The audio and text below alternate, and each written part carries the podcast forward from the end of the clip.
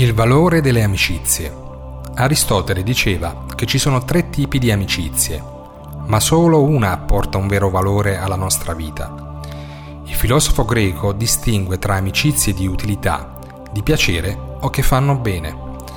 Il primo tipo sono quelle che sono utili alla nostra vita. Le persone che ci accompagnano per praticare sport, per esempio, o realizzare un determinato progetto.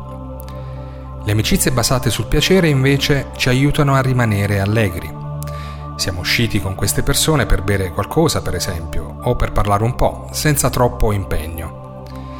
E infine ci sono le amicizie buone, che appaiono solo a volte nel corso della nostra vita. Sono le persone che sono lì quando ne abbiamo bisogno, quando la vita diventa difficile e trovi qualcuno che ti sostiene incondizionatamente sono le vere amicizie, con le quali puoi anche praticare sport o uscire, ma sono riconoscibili in particolare dalla loro intima connessione con le tue emozioni, per la loro empatia e capacità di sostegno. La superficialità della nostra vita quotidiana ci allontana in molte occasioni da queste vere amicizie. A volte la vita scorre così in fretta che sembra che non abbiamo tempo per coltivarle, ma a volte di solito nei momenti più difficili, abbiamo una seconda possibilità.